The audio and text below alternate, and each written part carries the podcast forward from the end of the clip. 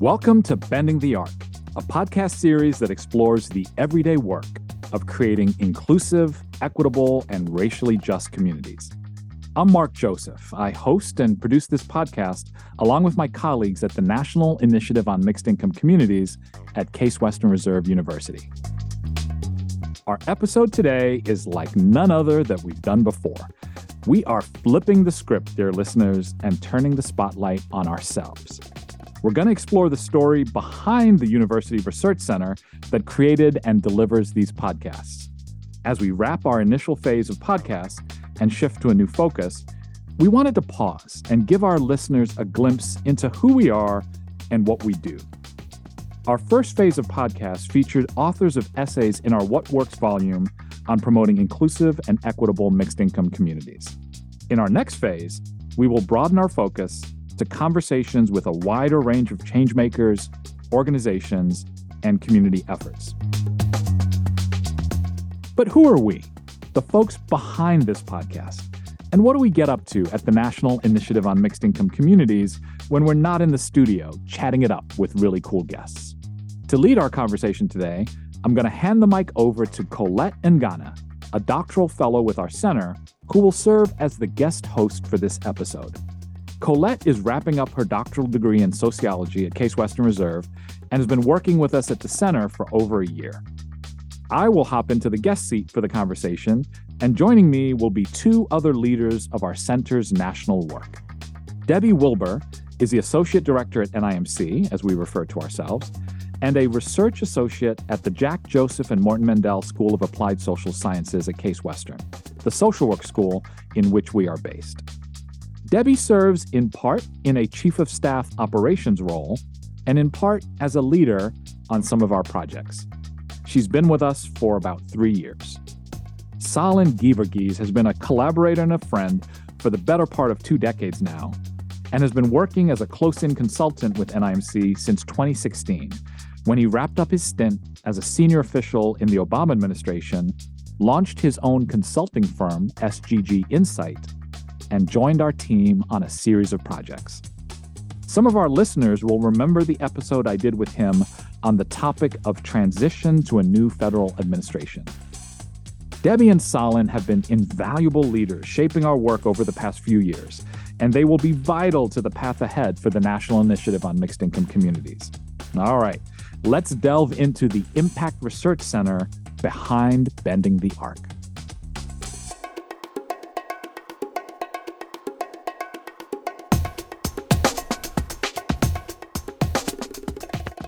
Colette Ngana, welcome as a guest host to Bending the Arc. Thank you for having me. I'm really happy to be here. Yeah, I'm excited to do this. So, thanks for agreeing to guest host this episode, which enables me to shift into the role of guest for this conversation about the organization behind these podcasts. Colette, it's been a joy having you as a part of our National Initiative on Mixed Income Communities team as a doctoral fellow. And when we were thinking about who could guest host this episode, it was great to learn that you actually had some previous podcast hosting experience and you are up for stepping into the host chair. So, before I hand you the host mic, let's hear a little about your own background and what you work on at our center. I've told the audience about your scholarly trajectory. Can you say a little more about what led you to get connected with NIMC? Sure. So, I'm a doctoral candidate in sociology at Case Western Reserve University. Um, my focus is on medical sociology and social inequities. So, my work really centers on the interactions between institutions and individuals, particularly the ways in which housing influences our health outcomes.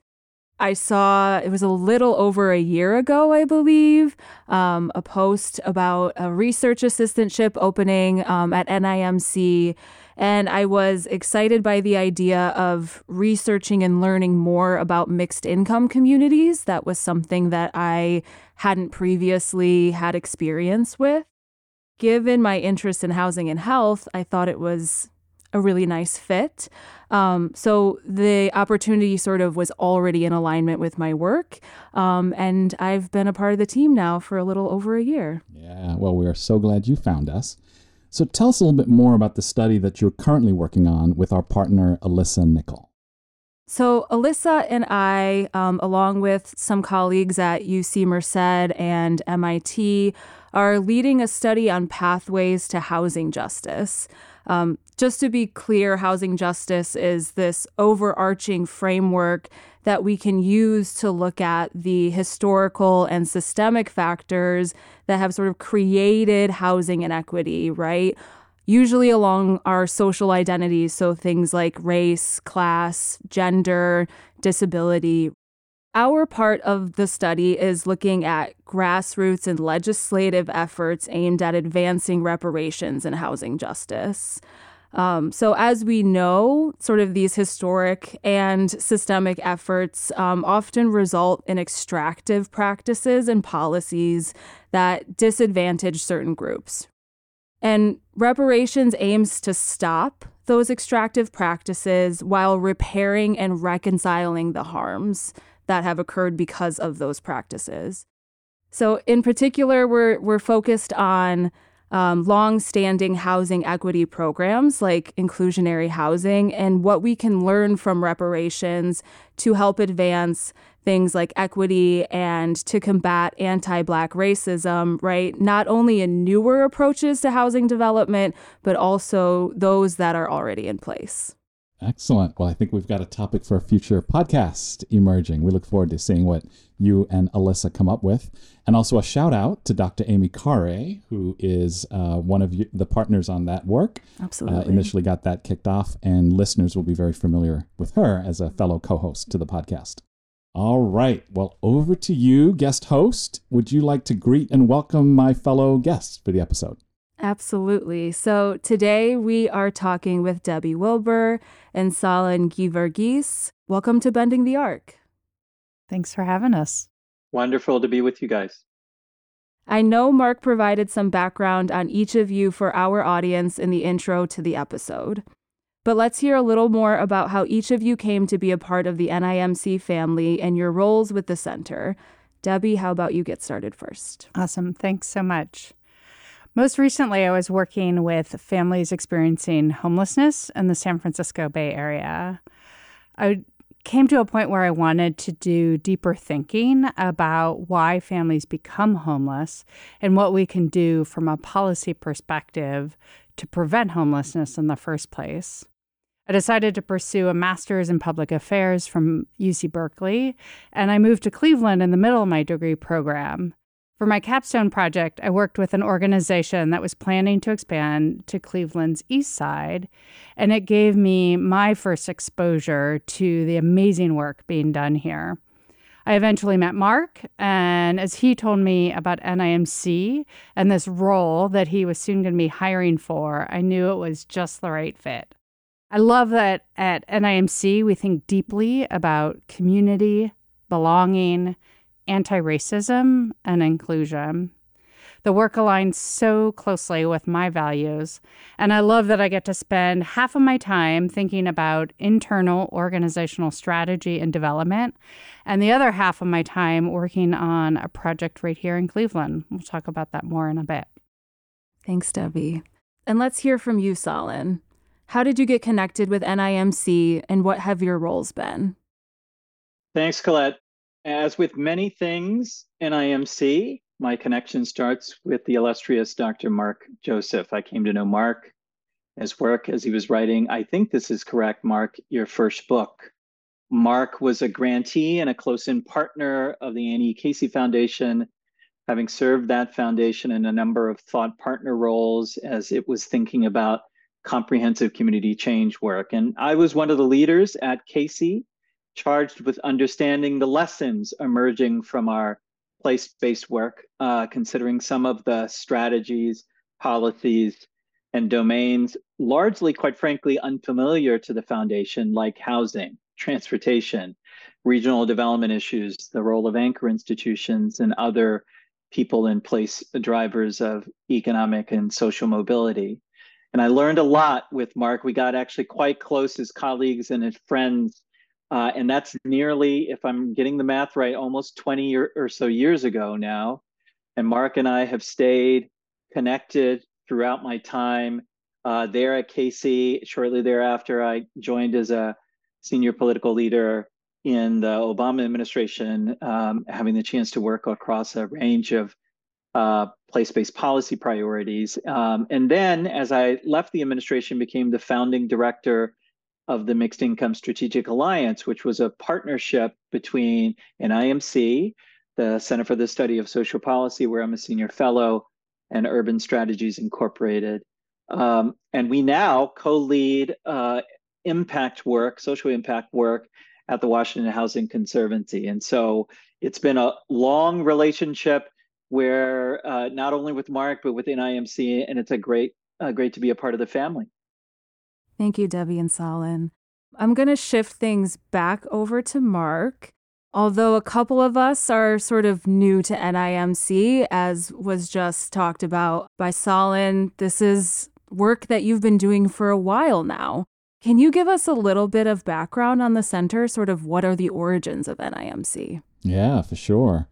So it's an exciting time actually to ask that question because we've got our 10th anniversary coming up this fall. So November 7th will be our 10 year anniversary. So let's see, what was going on a decade ago? We had completed about a decade of research on the topic of mixed income transformations around the country, starting with uh, work in Chicago. And Salin referenced the book that uh, the Annie Casey Foundation helped to fund and sponsor, Integrating the Inner City The Promise and Perils of Mixed Income Public Housing Transformation, which comes out of a seven year study of what Chicago was up to in the realm of public housing transformation. And we had bounced off of the work in Chicago to then begin to look at work in some other cities, and then eventually being a part of the uh, National Choice Neighborhood Initiative, uh, very first baseline evaluation. So we had done a range of research. The research was turning up ways in which the initiatives were being successful, particularly in physical revitalization, but raising a bunch of questions and concerns around the social side of transformations and the economic side of them. And so our work was uh, kind of teeing up some questions and ideas and recommendations. And so we were kind of pivoting from uh, being researchers in this space into being a resource. And we were getting contacted by more and more folks around the country, whether that be policymakers or developers or practitioners, other researchers who had questions about mixed income transformation. And so we were kind of answering and responding in a bit of an ad hoc way. And then we realized, you know what, there really is a demand out here, an interest in this policy arena, which seems to just be growing. More and more cities, more and more mayors, more and more uh, developers getting into mixed income development. And as we looked around the country, we saw other centers that maybe had part of their focus on mixed income, but there was no one place, there was no go to place mm-hmm. for understanding what is going on in this field. And so we figured, hey, why don't we try being it? We called ourselves the National Initiative on Mixed Income Communities because we thought we'd give it a try. We would take that initiative and see if we uh, created that resource and what would happen. So the good news, Colette, is here we are 10 years later mm-hmm. and many, many, many projects, and I know we'll get into some of them um, around the country and actually in some other countries like Canada focused on this topic. So that was the origin. In the early days, we knew we wanted to continue to do research, but perhaps move into some other areas like consulting, um, like connecting uh, individuals and practitioners in the field, and providing information about what was going on in the field. So that was kind of how we got our start. Nice. So I'm going to ask again, Debbie and Salin, for both of your perspectives on what makes NIMC unique and valuable. Well, one thing I love about NIMC is the team's willingness to really hold ourselves accountable to our own personal growth and anti racist journey. Uh, we spent our retreat last fall discussing what does it mean to have a healing centered approach and what would it look like? How could we individually and corporately foster safety, dignity, and belonging at NIMC? And we really dug deep. Uh, I just feel so honored to work with individuals that are willing to do this work. I think we can more authentically call our partners into this work since we're engaged in it ourselves. And Salin, what about you? Colette and Debbie and Mark, I, I think there are lots of ways in which the center is unique. Increasingly, you're seeing so many more centers that are focused on equity, inclusion, and justice. I do think from day one, as Mark was just talking about, the focus on mixed income communities, uh, the lessons that are emerging out of them, uh, the fact that there's still quite a bit of aspiration around what they could deliver uh, in place and for people. I think that that focus has brought a level of uniqueness to the center. Having a center at an academic institution, not that unique, I can imagine, but having one from my vantage point that is focused on partnering throughout the change and implementation process. I know Mark and I have been in conversations where the use and the frame of a partner that we're talking with, where they will use academic. And the way in which academic gets used is just in the research, just in the knowledge, but somehow the relationship is done. I think NIMC evolving into this kind of full service operation really not just about the ideas that are emerging, but we're going to actually help you implement those ideas. So our partners, I think, have grown accustomed to a relationship with NIMC where we are vested in the goals and outcomes that we all share together. Uh, it's not just, and Mark talked about the consultancy, and I'm much more engaged with NIMC on on the consultancy part, where you know NIMC may be involved in in creating some products and in the kind of classic set of deliverables that a consultancy would do and other services.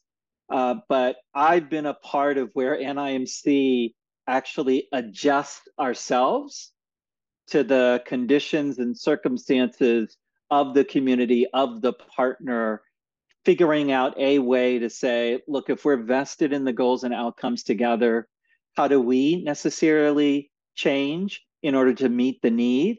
And while that can be uh, energizing and invigorating and frustrating and inviting us all to kind of uh, ask the question should we be doing that?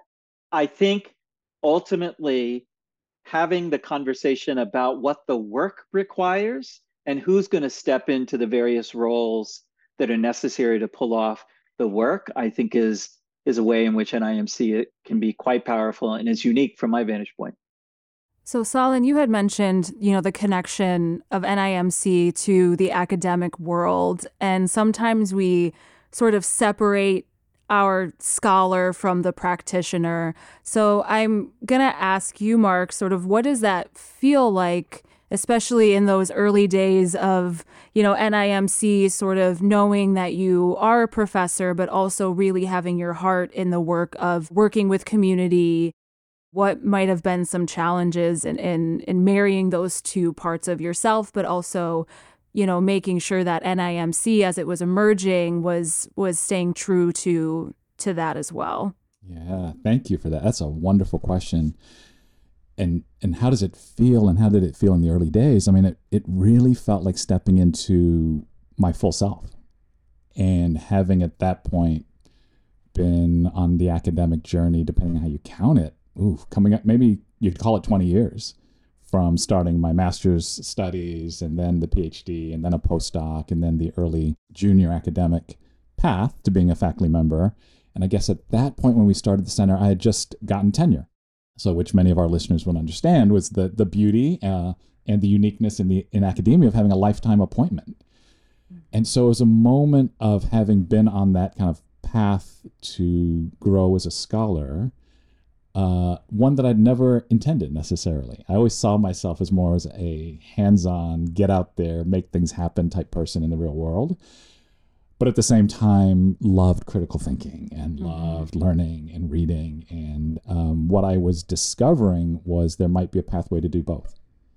And had started doing some of that with particular research studies and particular consulting work. But with the center, it suddenly was like, that is the entire mode of being as Salin described beautifully a moment ago is we want to offer ourselves up to clients and partners and collaborators in being able to bring both the best thinking and research and evidence and analysis to any given social problem but not just saying well then good luck uh, here's what we know uh, let us know how it goes or we'll sit here and watch you while you do it and tell you what you are, are mm-hmm. doing. But to really step over that line into what should we do and how should we do it? And so gradually the consulting has really been an opportunity to unleash uh, that side of like, let's see some things happen. Let's make mistakes along with our collaborators, but also let's be there to learn and give feedback uh, and help with course correction along the way. So it's felt great personally. I think what's felt even better is with the center being able to then recruit a whole team of folks who feel the same way. Mm-hmm. And so when Debbie told her story a moment ago, and you know, Debbie, your and my first conversation was not at all about, hey, I've got this center. Do you want to come work with us? Right, it was right. like, here I am in Cleveland. Here's what I've done in the past. I'm a practitioner. I make things happen in the world, but I'm trying to go upstream. I'm yeah. trying to understand what's going on. Why is this happening at a broader level? And so to have Debbie, and then to be able to, you know, it's our center. So why don't we create a position that works for someone to be both on the chief of staff internal side, mm-hmm. helping manage the organization, but also totally be out there on the ground with us in particular projects. So I could go on and on. I mean, Salin is another example of someone who was in the practitioner policy space, but clearly was hungry, especially Salin as you came out of the Obama administration, for a chance to kind of think about and consolidate what you had learned, what you had been seeing, while continuing to be very much on the front lines of advising and guiding the work. So it's felt like creating a kind of space where we can push back against any kind of sense you have to make a choice between either being scholarly and objective and building evidence or making things happen and being in practice. So that's been super exciting. Yeah, thank you. I, I especially appreciate that as somebody who's new to NIMC and also, you know, trying to finish up my my dissertation and completing my my doctoral studies that the opportunity to come to NIMC and also feel like I don't have to battle between wanting to be more community focused while also being very much interested in the this sort of deep dive in the research and that more sort of cerebral, I guess you could say, um, work, and that there seems to just be space for all of it, right? So it feels really special, I think, as a student to be able to learn from people who are doing this work in so many different ways. So thank you for that. Um, and speaking of the work, um, I'm going to ask all three of you uh, a question just sort of you know, what is the actual work of the NIMC, right? So, talking about the roles, the services, and maybe a little bit about some of our partners. Sure. Well, maybe I'll just name our pillars again and then open up to my colleagues here to, to weigh in from their experience. I, I said it a moment ago, but just to name them. Um, first of all, is certainly research evaluation of a variety of forms. We do basic research, so these are questions we come up with on our own and we go and seek funding to go explore. Um, one of those, for example, was a study of effective neighboring, and we really wanted to get onto blocks and watch neighbors doing neighbor neighboring with their neighbors. Mm-hmm. Uh, and so that was a, a project that we weren't asked to do by anyone, but you know, being scholars at a academy, we can kind of create our own studies. A lot of the work we do is evaluation based, and that is where someone is doing a piece of work, whether it be the federal government or city government or a developer a nonprofit or a foundation, and they come to us and ask us for help building out a learning a plan, a learning approach to that. So we do evaluation and we do also scans of the field. So some of the listeners who are familiar with our work will know about our scans where we'll kind of look across the mixed income field on a subject like resident services in mixed income development or social dynamics and kind of draw upon what folks are doing, trying to take a look at promising practices out there in the field. So that's on the research side. We've mentioned consulting a number of times, and we consult at a variety of levels, which is also very exciting. So, once again, whether that's directly with the federal government, um, testifying to Congress, whether that is with other national organizations, uh, foundations, uh, community development associations, and then a lot of our work is in specific places. And so in specific cities, specific neighborhoods, and we'll partner with a city department, um, with a local developer that's working on a particular initiative, uh, with a nonprofit that might be a community development corporation. So we have a wide range of actors that we do consulting with. And then, as I referenced, we like to do work where we connect uh, individuals with each other for peer support and peer learning.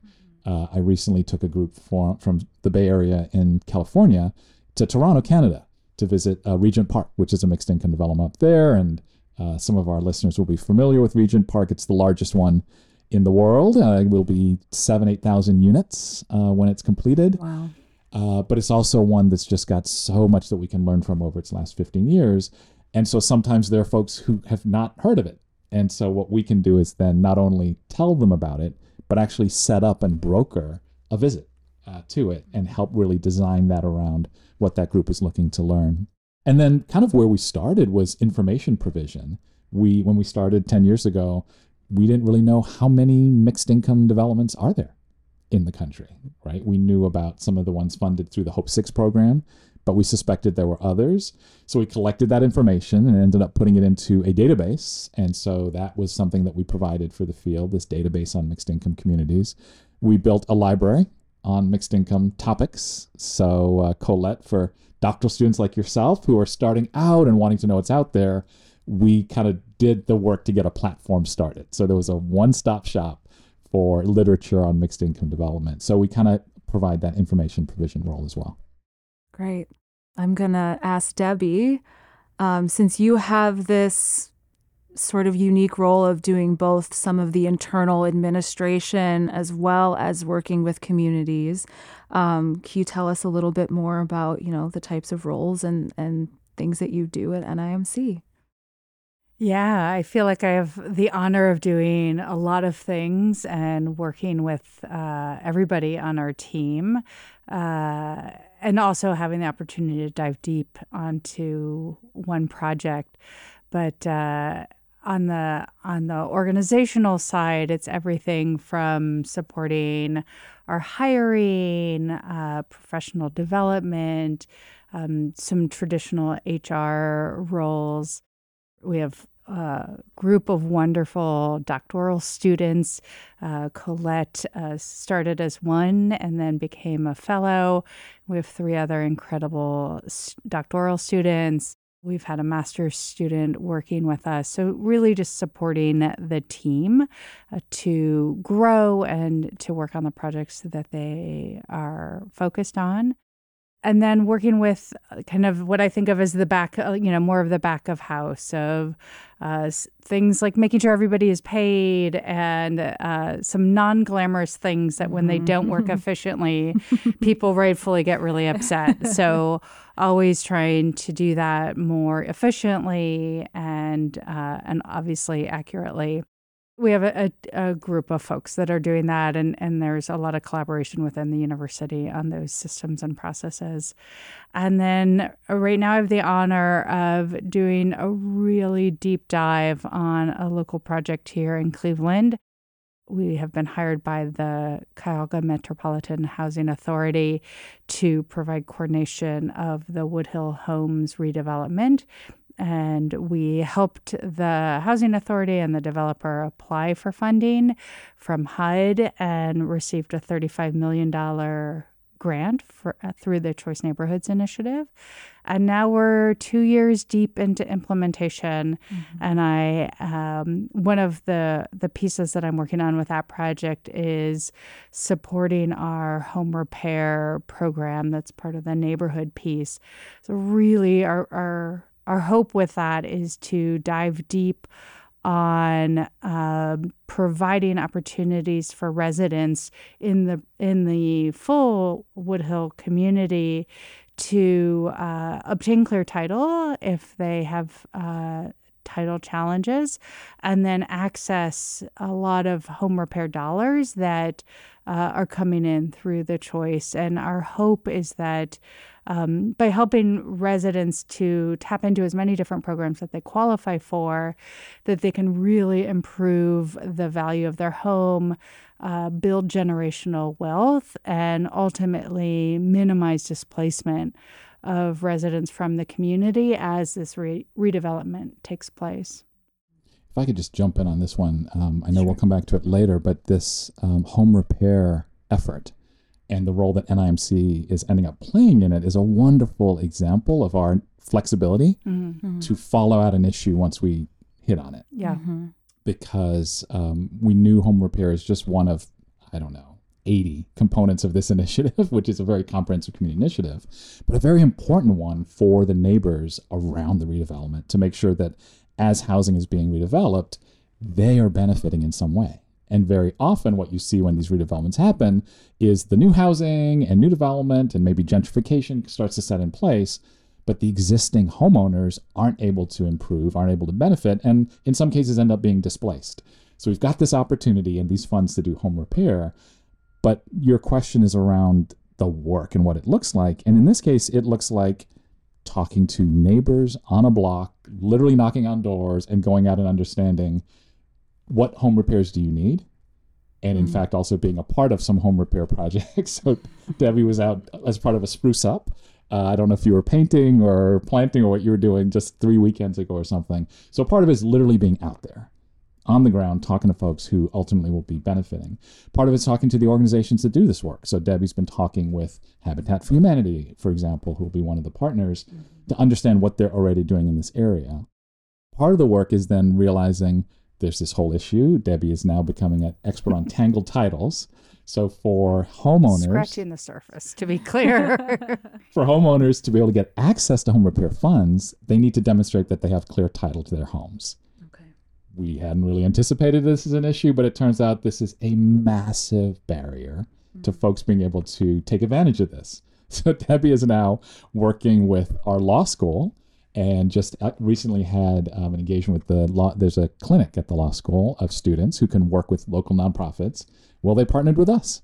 So part of our work is a finding that partnership, bringing the law school into this project uh, and this initiative, and then finally just a conversation this morning uh, with the director of the community development department at the city around the home repair program and talking about how to help the city departments and the nonprofits figure out how to partner even more effectively in making these new funds available.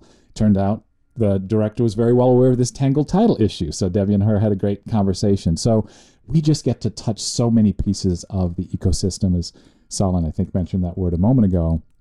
So it makes our work uh, challenging to be sure, complicated to be sure, but um, incredibly gratifying to be able to kind of pull all that together. Yeah, Debbie and I have had, I think, many conversations just on like what my work around housing and prevention, particularly. I focus on burn injuries. So, you know, how can we build housing or repair housing in such a way that helps people, you know, stay healthy, right? So they don't have this particular type of injury. Um, and I think I love sort of in the conversations we have around the work that we're able to kind of weave together, mm-hmm. you know, the different projects right. and how they relate and and what does this mean for for helping communities. And then also Mark what you were saying that I thought was really great is that this idea of being able to provide information on how to navigate these mm-hmm. systems to the community because sometimes that is such a barrier to doing the work, you know, as you're talking about with titles that, you know, it's it's not just that with NIMC we provide information that is sort of talking to other academics, but also this very key information on, you know, how can we maximize the programs that are in place to help people, you know, get the housing that they need, stay in the housing that they have, repair you know, the housing that they're already in so they can be healthier, happier, have better communities. Um, so it's nice to sort of see how all of this ties together. One thing to add to that my hope is that we're not just helping families navigate the system, but we're shifting the system mm-hmm. so that it's so much simpler to navigate. And that has been that's hard work, mm-hmm. but I think that's the important work that we we can do and need to do um, as we access the system and change the system so that it's so much simpler for residents to get the support that they need. One thing that strikes me in the last, you know, five to 10 minutes of our conversation, uh, the word that kept on coming up for me was relationship. And when you were asking Colette, Mark, about what it felt like for him to kind of maximize all of who he was, not only a scholar, but you know, there there there are scholars for very legitimate reasons who celebrate their detachment, Mm. Right? Who equate objectivity with space in the relationship. And one of the things that has been striking in my own relationship to all of the NIMC team, but also for Mark, is the willingness to be in relationship. And when you were just describing, Debbie, the work of uh, door knocking and being present with neighbors, that's relationship.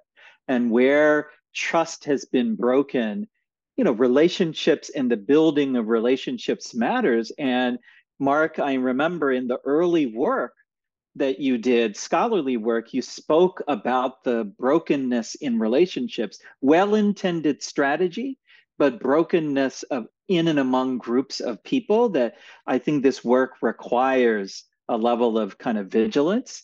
And so I, that I would put on, it's not that in the work of learning and evaluation, there is not the credible objectivity that might require a level of space from who's evaluating to the work of the ground. But I think it's never prevented NIMC for asking the question again what does the work require? And are we willing to be in relationship with people for the change that they seek? So that was the first insight. This last bit of conversation on title uh, is not uh, a small one because if we think about the increasing wealth gap, you know, title and the absence of clear title has always been a clear indicator of dispossession, particularly of communities of color, right? And so while again it was an eligibility for home repair, you can imagine that giving people secure title enables them to maximize what it means to be an owner. And we've had hundreds of years of dispossession where this notion of who in the ancestry actually has title to the home. It's just nationally, it's been a huge issue nationally. And it's great that NIMC, you could have easily thought about that, Debbie, like that's not in my, Mhm. Yeah. that's not what I am charged with doing. But for uh, current homeowners to feel like the transformation effort that is happening there actually also relates to them. Because again, Mark, I remember this notion of who is this change for? Is this change for me too? And this was a way, I think, for NIMC and the and the community there to demonstrate that this this change is for everyone. How can everyone benefit from it?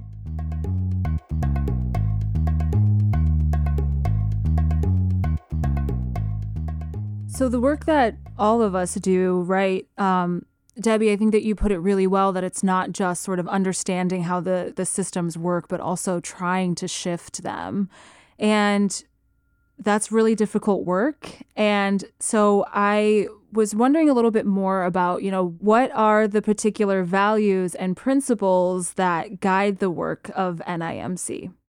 Yeah, this is a interesting time to uh, answer this question, and it will give the listeners really good insight into how we're evolving.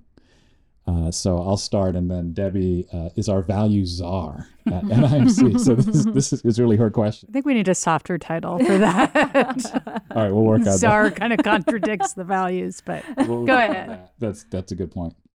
So we had a set of values. We had a, an exercise maybe a good six or seven years ago with the staff. Uh, this is well before Debbie joined us, where we went through kind of a values identification exercise and thought about a range of things and what we were about. And we landed on these six that we were super excited about. And they've carried us through till today, and they will c- continue to carry us. So uh, those are sense of purpose, thoughtfulness, balance, growth, accountability, and interdependence. And then we went through a range of different really cool conversations about what does that actually mean? How is that reflected in our various forms of work? And we've got little things we do, like actually every two weeks, uh, someone on the team uh, gets an award uh, and it gets kind of passed around uh, around the values, and someone has been practicing them. So we've, you know, that's where we've been. But I'll toss it out to Debbie to talk about kind of where we're headed as we've done more reflection on the kind of meaning and weight behind our quest for greater inclusion and equity, and particularly how do we become more and more of an anti-racist organization? So, Debbie, where are you leading us? Yeah, so it's really. Ex- I mean the the values that we started with obviously are solid, and there's no question that those are beautiful things to aspire to. But as we shifted towards what we call NIMC 2.0 and really thinking about what does it mean to bring an anti-racist lens to this work we started talking about okay you know he, having a healing centered approach is really critical to that work. And what does it mean? And and so we um, looked at a lot of work that was done around that and really identified three uh, elements that are critical for a healing centered approach, and that's safety, dignity, and belonging. And so last fall, we just had a beautiful time with the team, really digging into what those meant to us individually.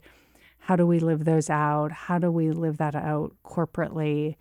And and that was an, a critical shift for me of not necessarily yet saying like those are our values, but like this is how we want to live and be together as a team before we even think about how do we go out into the world.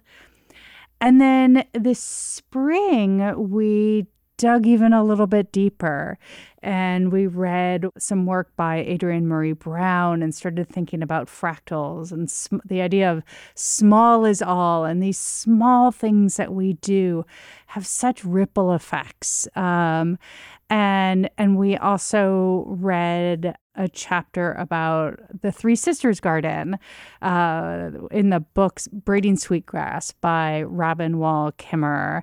And she talked about the garden and how corn, beans, and squash work so beautifully together.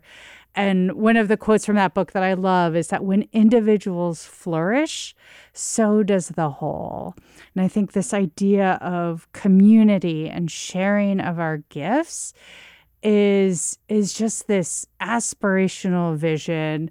We created an NIMC garden and totally we nobody knew what anybody else wanted to be in the garden and man, did we create the most beautiful whole garden that had shade protection and plants and worms to nourish the soil and tools to work the soil. And I just was such a beautiful example of the team, each bringing, team members, each bringing unique pieces to the team, and uh, that together this idea of really growing a beautiful garden, which to me then is our launching into the next stage of what does it mean to take this out into the world, but that we have such a strong foundation in terms of common language and approach to do that. Salin, did you have anything that you wanted to add? Yeah, I'll just add a quick no. I, I I'm thoroughly sold by what Debbie just actually said there uh, and want to be a part of the garden, uh, literally and figuratively. But uh, I'll I'll say this uh, again, given some of the work that we're doing with NIMC here, you know, we have a team of people, and it's a diverse team that has a tremendous amount of skill. But the kind of values and principles that find expression on our team, and I'm going to be looking for Mark's uh, nods of affirmation as I mention these words as he thinks about the team members, you know, authenticity, um, honesty. Um, it's an aspirational team. It's a trusting team across uh, team members and our partners. Uh, our colleague Frankie Blackburn uh, speaks about wisdom being everywhere and being mm. able to seek it everywhere with a level of humility and curiosity that become important drivers for us. So these are yes words, but as Debbie and Mark have already said, it's you know living into these words. I'll mention one last thing that has really st- struck me in the work. You know, we are a a hopeful and aspirational team, believing often in a future that seems quite different than the current and sometimes toggling between what you hope to see and living into that future while people are and including ourselves are just wrestling in the present and the now and there's and there's a gap And sometimes we have these conversations about are our sights too high? Are we inviting our partners to stretch too much? Um, but I think there is this sense across all of us about uh, the need for change and impact, the fact that it is possible, and that we have these moments where if you create the right kind of conditions and operating culture, you start seeing the gap close between that kind of aspirational future and and the present and the now. And so i'd put that in the mix is this this notion of being able to see beyond the now uh, where you know that seems really tough at times for for all of us in the work. Wow. It's so beautifully stated Salin uh, colette i realize Salin mentioned the team a number of times and we've made reference to them but probably would help uh, to make sure our listeners understand well who is this team? Where is this team? Mm-hmm. um, because we are large and um, we are in different places around the country. So colette debbie and i are currently in cleveland which is where we're based at case western reserve university and our team here if you count our wonderful doctoral students is probably around 10 of us uh, here in cleveland Salin is zooming in from Washington, D.C., which he's based in the D.C. area and um, we have some other team members there I'll come back to in a second. Um, we've got a couple other members of our full time team who actually live in other cities. And so we've got Dr. Amy Khare, I mentioned, who's in Chicago, our research director. And we've got Dr. Alex Curley, who's in the Boston area. Um, who and both of them are research assistant professors at the Mandel School uh, at Case Western, so they're able to uh, be fully with us, although living remotely. Uh, you heard us mention Alyssa Nickel, who is uh, one of our team members, also based in Chicago. And then we've got in, in DC, uh, along with Salin and, and, myself on some projects there, a really large, close in consulting team. Salin just mentioned Frankie Blackburn. And so Frankie and Bill Traynor of Trusted Space Partners have been longtime partners with NIMC. And a lot of these values and principles that you hear us saying is from uh, really learning alongside them um, and drinking deeply from a lot of their wisdom, uh, being in this space for for many decades. And I just want to shout out um, also Brick and Story um, in uh, the DC area is another key partner uh, through which folks like uh, Latoya Thomas and Yeridine uh, Avent and Kiati Desai work with us. So we've got a big team of folks around the country and very, very lucky to be working with them all. I think that just for me, also in terms of values and principles of NIMC, even in this conversation, I'm just realizing how important it is for us to go into the work really thinking about like an abundant mm-hmm. environment, that there's space for all of us. We all bring something to the table um, that there's something we can learn from everybody to like no matter what your role is like somebody will have something very valuable for us to to learn from and i think that that is a unique experience that i've had in the academic world um, not as much competition and much more abundance and yes. there's something here for all of us to really really share in so i i deeply appreciate that too about this team and you know we've we've been going through sort of work and roles and you know kind of looking back on NIMC and I'm just wondering if if any of you have some insight into you know how this work has evolved or how your roles have changed over time. Yeah, I'll just say quickly because I think the listeners are probably getting a sense of it at this point. Mm-hmm. This move from kind of researcher to consultant, and now with the Woodhill Buckeye project that Debbie mentioned here in Cleveland, uh, Choice Neighborhoods Initiative implementation project, uh, very much a practitioner alongside our colleagues and collaborators in this massive public private sector partnership to do what will ultimately be probably about a $450 million transformation of a large public housing development within this uh, Buckeye neighborhood in Cleveland. So the role has really evolved now where we are at the center alongside the housing authority coordinating that partnership. And so as i tell people there's probably 20 odd meetings in any given week on that initiative. And our team is probably leading facilitating maybe 15 of those uh, across our partners so we've really evolved to be able to turn you know again the the lessons learned and the evidence emerging around mixed income communities over a couple decades into everyday operational work uh, in making initiatives happen, which is tremendously exciting. I think, as Salin made reference to, it does raise questions from time to time about are we too close? And there's a project, and Salin will probably refer to it in a moment again about uh, in Washington with the Washington Housing Conservancy, where we are both on the consulting side and on the learning and evaluation side at the very same time. And so that might uh, perk listeners' ears up a little bit to say, wait a second, how can you be doing the doing and doing the learning at the same time? But that's kind of how we do it at NIMC is like we're going to, if that's what is required in this particular situation, we're going to figure out how we can do it to the best of our ability while continuing to ask questions and encouraging our partners to ask questions to keep us accountable to making sure that we, and in this case, we have one team that's working on the learning evaluation side, another team that's working on the consulting side, um, so that appropriately the learning evaluation work can be seen as uh, useful and objective and valuable, um, but a willingness to kind of blend those roles in service of what's trying to be accomplished there. So that's been a wonderful evolution.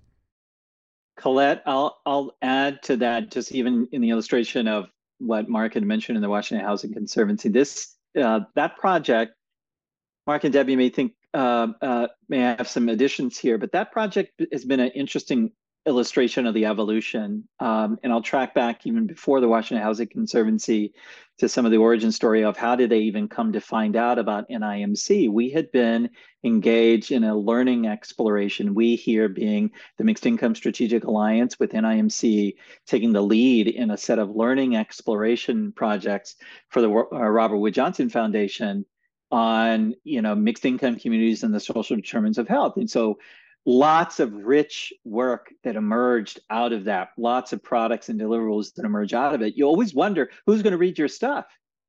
Well it just happened to be that one of the key leaders of the washington housing conservancy had been thinking about some of the key questions that were emerging out of that work one of them being that this is more than a real estate play that there are a whole set of impact questions that are emerging out of that work.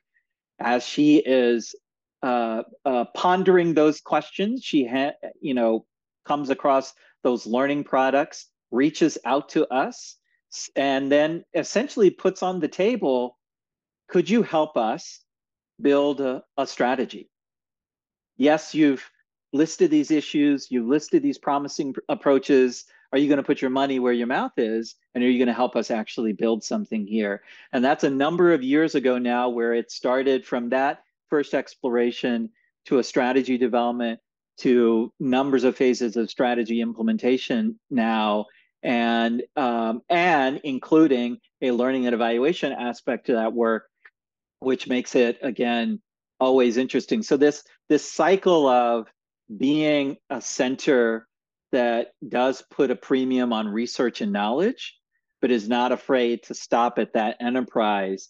And when someone asks the question, or when we ask the question, like, are you going to do something about the insights that that research and knowledge generated? Are you going to help us do something about what you've said? You know, the, I think the answer from NIMC has often been yes. And uh, my part of being of the family is is evidence of NIMC's answer as yes.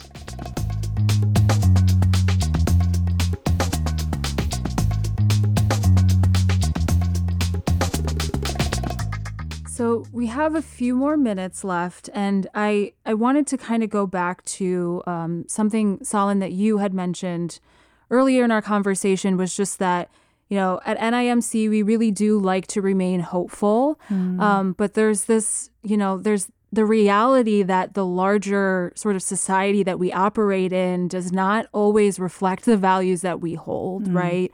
Um, even in the days before our conversation today, we were seeing that the Supreme Court had made some um, very historic rulings to roll back, you know, protections against discrimination when it comes to affirmative action. Last year, we saw, you know, the long standings, or I think it was almost 50 years we've had Roe v. Wade. That is no longer um, nationally guaranteed um, sort of reproductive rights.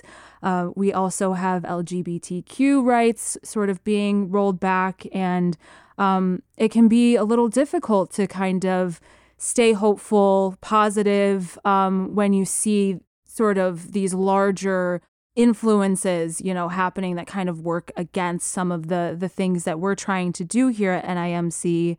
So in the time that we do have, um, I I was just sort of wondering if the three of you could, you know, give us a little bit of a, a personal pledge, you know, sort of a an appeal regarding maybe action steps that will will help us sort of you know bend the arc toward moral justice, um, and just share a little bit of your your personal um, perspective on that. Well, I'm happy to kick it off uh, and uh, really enjoying being on this guest side of the conversation. uh, I've asked that question to so many guests. It's a neat moment to have it asked to me. But yeah, a, a neat moment, but a devastating moment, right, in our society. And so I think my uh, commitments, um, both personal and to others, um, very much reflect my thinking about what, what we should do in light of that kind of national moment. And so the personal um, commitment is to continue something I've just started relatively recently, which is keeping an eye out for someone in my workspace, work sphere, who um, really seems like they could use a word of encouragement, who is seeming on the edge of burnout or maybe burned out, uh, maybe isolated, maybe frustrated, uh, and sadly, there are many, many, many of these folks in our work.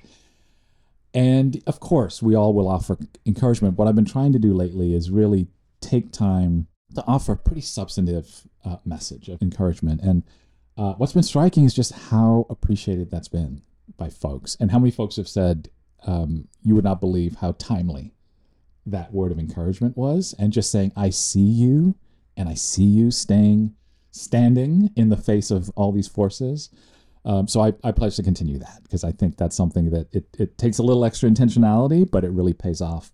Can My, I jump in really quick and yeah, just please. remind you that that came from our conversation about values and intention setting.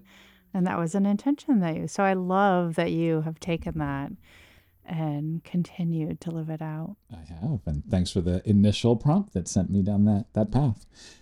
So, my appeal to others, um, again, trying to stay very, very practical, would be think of someone in your social network who holds different perspectives from you, has walked a different path from you, and make an intentional um, invitation to a conversation with that person. Uh, I think in moments like this where we feel under assault, we feel like what we believe in is under assault, we tend to hunker down and we tend to have conversations with people we know are going to agree with us and we know are going to support us. We know will help us feel better. And we might shy away from those conversations we think will just be even more annoying or harmful in this moment. I just would encourage each of us to uh, take a small step of identifying one person uh, to have that conversation with. And I think once you see how that goes, that might lead to uh, a, a, positive spiral of more and more of those types of conversations. When I think about my personal pledge, I was reflecting on this, and it had been a pretty rough week. And, um, you know, I think my initial gut is like, run away. And I just always have to remind myself that when I am experiencing the dis- feeling really discouraged by all these things that are happening at all these different levels, right? Um, to take a deep breath. And I always, uh, as my tattoo uh, demonstrates, like a tree to be grounded and rooted. And just reminding myself um, this is a long game and uh, to surround myself with people that are on that journey with me and that it's it's okay to feel discouraged. Uh, there's a lot to be discouraged about, but to remain committed to the journey and uh, to do so in community. And so to continually uh, build community and find folks that are that are on that path with me. Uh, and then I'm going to take a slightly different tack on the action step question and I am going to appeal to anybody that is listening that knows about Tangled Title and has some ideas reach out if you want to share your successes, your challenges. If you're in Cleveland and you want to help us with this, um, maybe you're sitting on a pot of money and you want to help create a Tangled Title Fund here in Cleveland. Mm. I don't know who's out there, but um, we are really wanting to. Um, I don't want to say solve it, but come up with a pathway to help um, homeowners to get clear titles so that they can really build wealth and stay in the community. So if you've got ideas or funds, whatever, reach out. I don't know how to follow Mark and Debbie and all of you, but Colette, I, I do appreciate the setup. Uh, and uh, I'm remembering that uh, I was in DC. I was actually right outside of the White House when the Supreme Court case came down. And it just took uh, it took the air out of me. I think we, at some level, for all of the news that was happening, you know, there's been this prediction that the that the case was going to come down, but the the word that kept coming to me that has been just sitting in my mind, and given having been a former policymaker and a lawyer and a civil rights practitioner and all of these roles that all of us have had over time, I've thought of the word affirmative and what it means in the space that we all occupy, including what I'll mention in a moment about my personal action step around affirmative. You know, affirmative in what you set up, Colette, is not just stopping wrongdoing, it is literally taking additional steps to remedy. And so the this notion of people, as happened in the case, to say, we're just going to decide the discrimination is over. And we're going to make an announcement and a pronouncement that operates ahistorically, falls on deaf ears and deaf hearts as like, that's not enough. Affirmative action is necessary to correct the wrong. So, you know, I am still hoping for and believing aspirationally in our ability to persuade, to influence, to convince people that to correct hundreds of years of wrongdoing is not just deciding that the red light goes up, that we actually have to do more. And so, for my uh, part of that, I have realized realized it when I was in leadership in the uh, in, uh, Obama administration, the importance of narrative and personal storytelling, and the desire and the need for us to be much more willing to be vulnerable with each other across all of the lines of difference. Mark mentioned being in in relationship and seeking out people who think differently and coming armed with stories. And so I have spent more time over the last number of years excavating my own life for what stories should be shared. And I expect to be doing more of that and inviting more people to share their own stories so that we, you know, we see ourselves more clearly um, as part of the need to seek a more just future that we need. And to do that affirmatively, to really invite people to take uh, more action that is necessary in sharing stories. So story sharing and storytelling, I think will be a part of my affirmative action step moving forward. Mm-hmm. Thank you so much. Well, thank you to Mark, Debbie, and Salin um, for sharing with us today. Um, special thank you to Mark for giving up the the host chair for a little bit and letting me step in. Um, and as always, thank you to our guests for tuning in. Great. Thank you, Colette. So good to be with you. Many thanks to Colette Ngana for guest hosting this episode of Bending the Arc, and to Debbie Wilber and Salin Geevarghese for joining me for the conversation. To learn more about our work at the National Initiative on Mixed Income Communities, please check out our website at nimc.case.edu. Our podcast is produced and edited by Davey Berris from Case Western Reserve University's Media Vision. Funders supporting this podcast have included the Kresge Foundation, the Ford Foundation, the PNC Foundation, and the KeyBank Foundation. Thanks for listening, and thanks for sharing this podcast with anyone you think would enjoy it. Be on the lookout for a special upcoming episode series focused on the social impact work of Urban Strategies, Inc., one of the nation's foremost community change organizations. Until then, keep doing your part to bend the arc.